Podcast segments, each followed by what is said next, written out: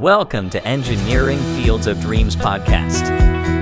We're here to share stories and professional experiences of engineers across disciplines and let you explore the amazing world of engineering. Each episode, you'll hear inspiring stories and advice from engineers, allowing you to learn from their successes and experiences. Whether you're an engineering student, a veteran engineer, or just curious about engineering, we invite you to join us and explore the amazing and ever changing world of engineering. Welcome to this episode, Unexpected Journeys, with our guest Kyle. Thank you, Kyle, for being here today. Would you please introduce yourself to our audience? I am Kyle Calaguas, and I graduated from University of Arizona in 2021 with the major of civil engineering. So that's kind of who I was, and now I am currently based in Austin, Texas two years deep into the career, and it's been it's been absolutely wonderful. What led you into engineering and into Austin? So I originally dove into the engineering path because my father was an engineer and I always enjoyed getting my my hands dirty, using the brain a little bit, but always kind of being able to think outside the box in certain situations. And that's kind of like what intrigued me. I went into school not knowing what type of engineering I was going to pursue. I had some great professors, and push comes to shove, and ended up going the civil engineering route. I was always intrigued how there's just so many different opportunities and ability to kind of build something just by using math in your mind. And so that's kind of what intrigued me to go the civil engineering route. But I will say, funny enough, I didn't end up going that way once I graduated. So that's kind of what moved me to Austin. I had internships of civil engineering and they all went well. Then I went into more of a mechanical engineering type of role as one of my later internships. And he actually then introduced me into what's known as sales engineering. And so sales engineering was very cool. It was for an HVAC firm in Tucson. And that kind of got me exposed per se into sales and more of the sales side of technology. And so come a few months before graduation, as every senior does, is they start applying for real, real life jobs. And I was fortunate enough. I originally started out as more of a solution engineer at a company called VMware. What I then kind of pivoted to is more of the sales side, and it's it's very different than what I was doing before because I am now focused on software. So something that to me I mean, I never really had to deal with much because I was always physical entities, physical, actual buildings. Now it's very conceptual.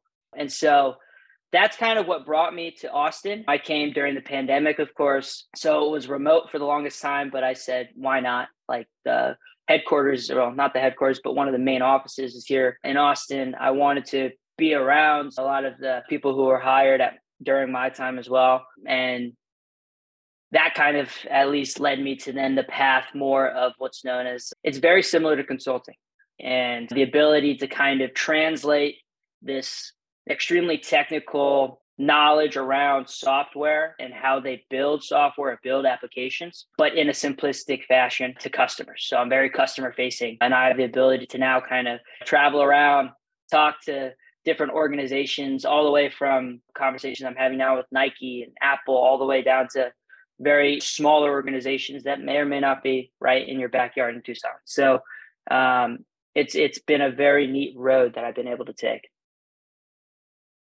Yeah, that sounds very interesting. And I think it's a good point that after you graduate, you might take your career in a different direction. And that's a very good story to hear. As a recent graduate, what is one thing that you wish you knew before graduation that now? Would say one thing that I wish I knew is GPA isn't necessarily everything, mainly because I spent countless hours. Now, it is important because it helped me get a job, but I, I spent countless on countless hours just worrying and stressing about that A minus versus the B plus, etc. When now that I'm in the real workforce, I, half the people I talk to barely even know what GPA stands for. So it's it's kind of an interesting perspective because I spent a lot of time and brain cells worrying about something that right after I graduated and right after I got the job really did not become as important as I as I made it at the time. So that's definitely I would say one thing that I would wish I knew when I was spending now don't get me wrong, I I, I enjoyed it. I, I I loved the time in the library, just kind of sitting down and and just grinding. I mean, that was my mentality. I locked in for four years and it was great. And it got me to where I am now. But maybe there were a few times in there where I would have told myself, hey, it's it's it's not end all be all if if this is the case. So yeah, that would be kind of my main sense to to my my past self a few years ago. Okay. So you you haven't been out in the workforce for all too long, but have you already encountered a professional situation that was kind of challenging? And if so, what did you learn from it? Yeah, that's a great question. And I would say, absolutely. My job is all about finding challenges, right? Because challenges always come up. It's a matter of how you figure out do you go around it? Do you go over it? Do you go underneath it? There's always avenues to do it. And so I would say my biggest challenge coming out was the whole fact that I got into a role which is what's known as application modernization. And that's an area that I had zero knowledge of whatsoever coming out of. Maybe they saw the title engineering and were like, yeah, this kid's going to be perfect. But I was a civil engineer. I knew nothing about modern applications, anything about the life cycle, the CI CD pipelines, anything from just Kubernetes and containerization. I mean, all these buzzwords that I hear now.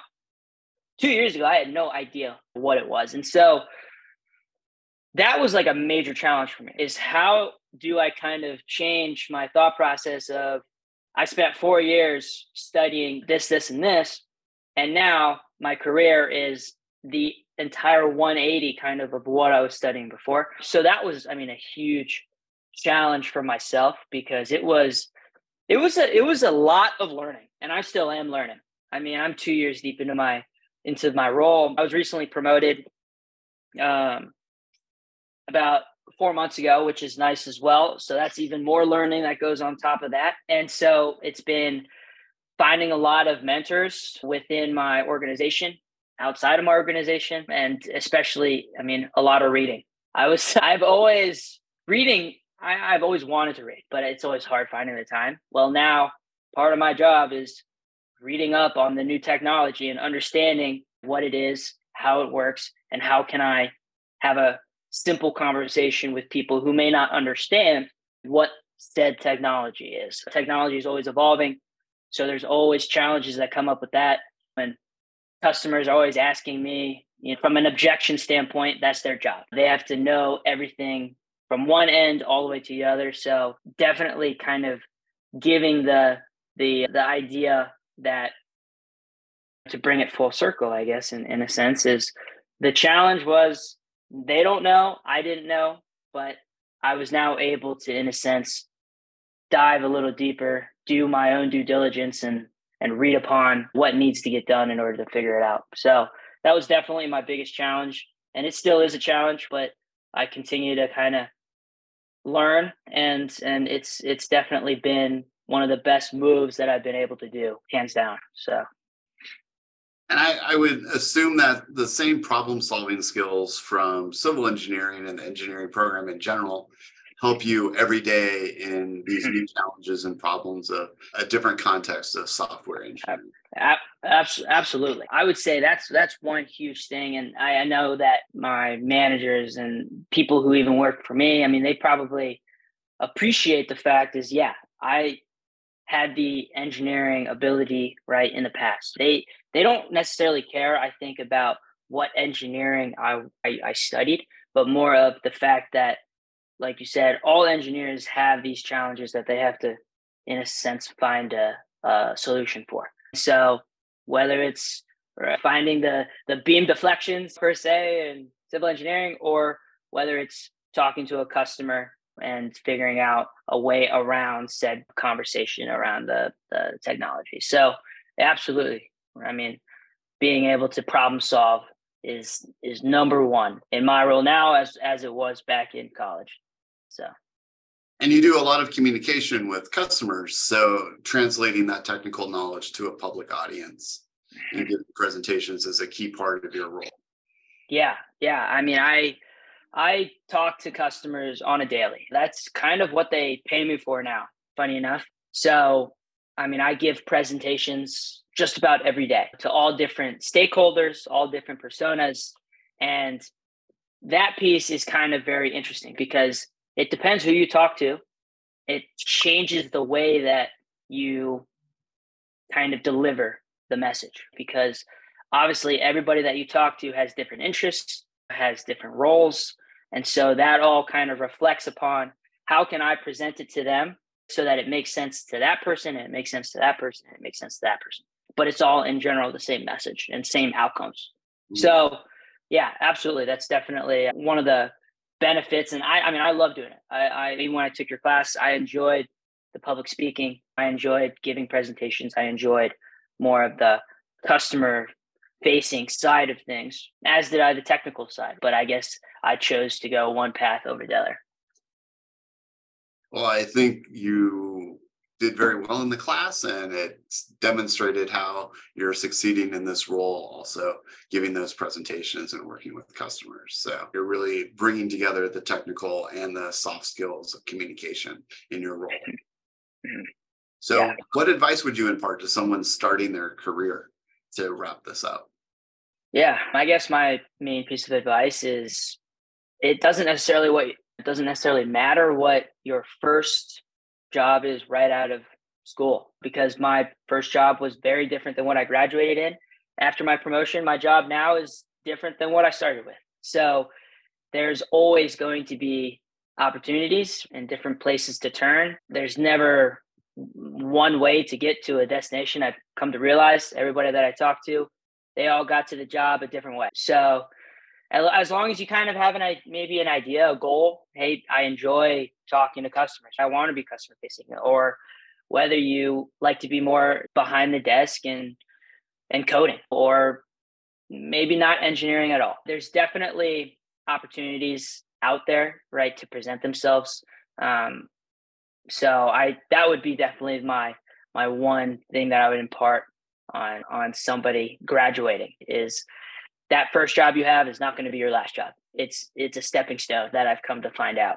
So definitely appreciate the stepping stone and make the most out of it because I've also I've also seen people who were in similar role who who did not and maybe they're not necessarily where they want to be in in the time span that they were hoping. So I would definitely say it's important to put your best foot forward when when you do finally get that first job as as first impressions are are huge.